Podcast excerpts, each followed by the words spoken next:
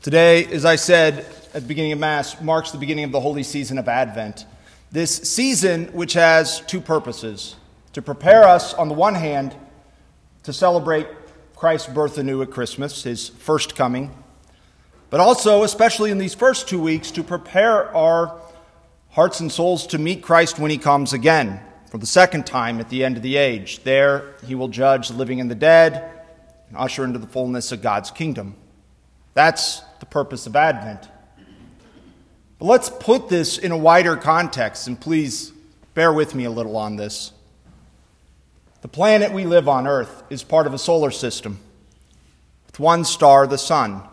And when I was growing up, I was taught there were nine planets. I think Pluto got demoted at, some point. Wikipedia says there's only eight planets, and if it's on Wikipedia, we know it's true. but regardless, our solar system, with its one star, is part of the Milky Way galaxy.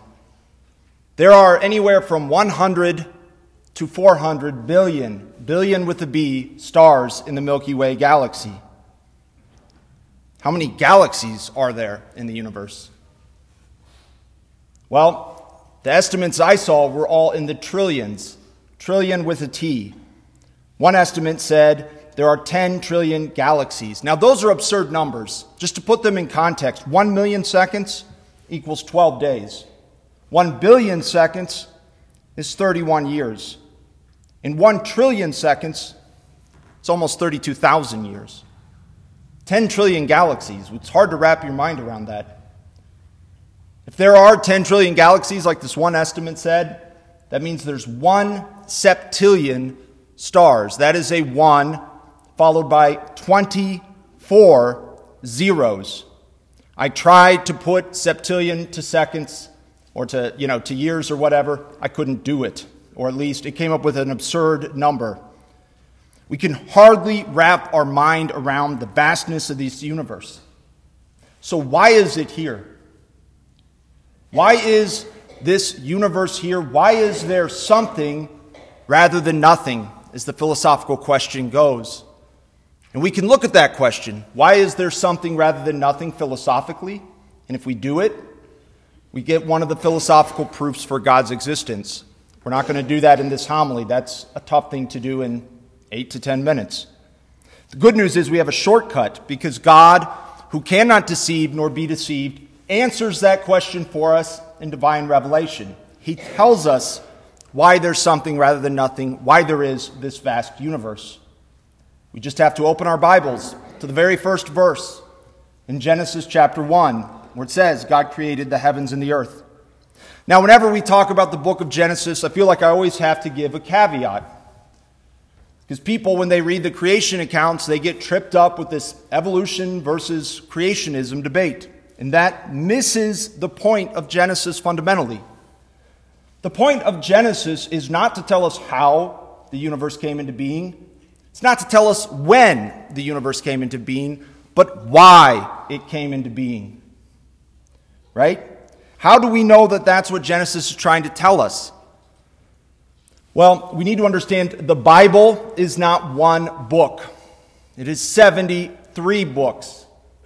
Books from different genres, right? So we have historic books, poetic books, prophetic books, liturgical books, legal books, letters written to churches, and on and on.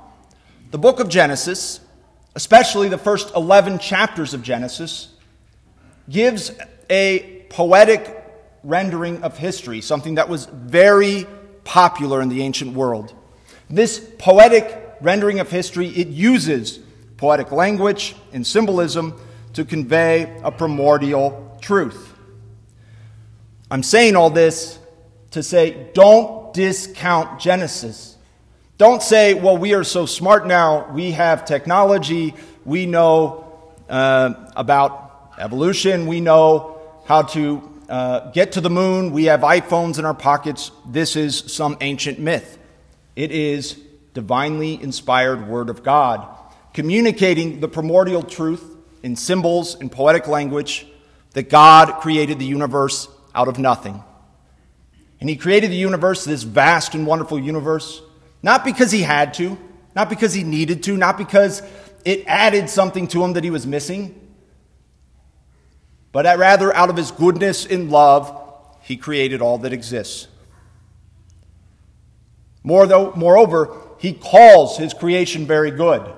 Once he looks upon what he has made, he says it is very good, and that includes humanity, which in some very real sense is the pinnacle of his creation, that he made us, male and female, in his image and likeness.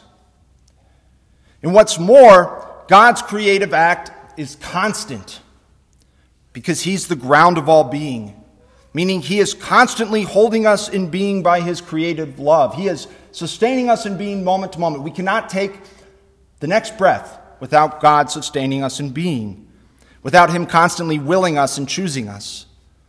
This means that each of us is the result of a thought of God. Each of us is willed, each of us is loved, each of us is necessary.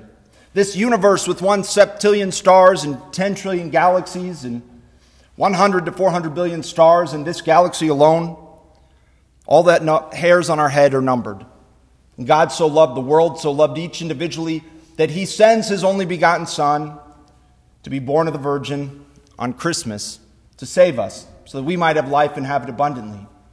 And that same Son, Jesus Christ, will return again to judge the living and the dead and usher in the fullness of his kingdom. That's the larger context of Advent. But still, someone could say, look, all right, that's nice, but the readings very clearly talk about Christ's second coming. Why talk about creation? Here's the reason. The Archbishop asked us, priests and deacons of the Archdiocese, to preach this Advent on the kerygma. The kerygma is a Greek word that means proclamation. And in Christian circles, it refers to the essential proclamation of the gospel. This past June, the priests of the Archdiocese, we went on our annual retreat, which was given by a priest from Detroit, Father John Riccardo. He preached on the kerygma. And he breaks it down into four components the goodness of creation, sin and its consequences, God's remedy for sin and its consequences and our response to God's remedy. Really, he breaks them down into four words created, captured, rescued, response. Today, this first Sunday in Advent, we talked about creation. Next Sunday, every priest and deacon of the Archdiocese were preaching on that second part sin and its consequences, captured. Then God's rescue mission, and finally our response to it. The Archbishop's hope and mine, that of the whole presbyter of the Archdiocese, is that this preaching of the new, anew, of the essential proclamation of the gospel message, the kerygma, may help us to enter into this season of Advent more deeply, and more than that, enter into a deeper relationship with Christ. Deeper relationship with Christ, with God who made us, who cares for us in this vast universe, who knows us by name, who's numbered the hairs on our head.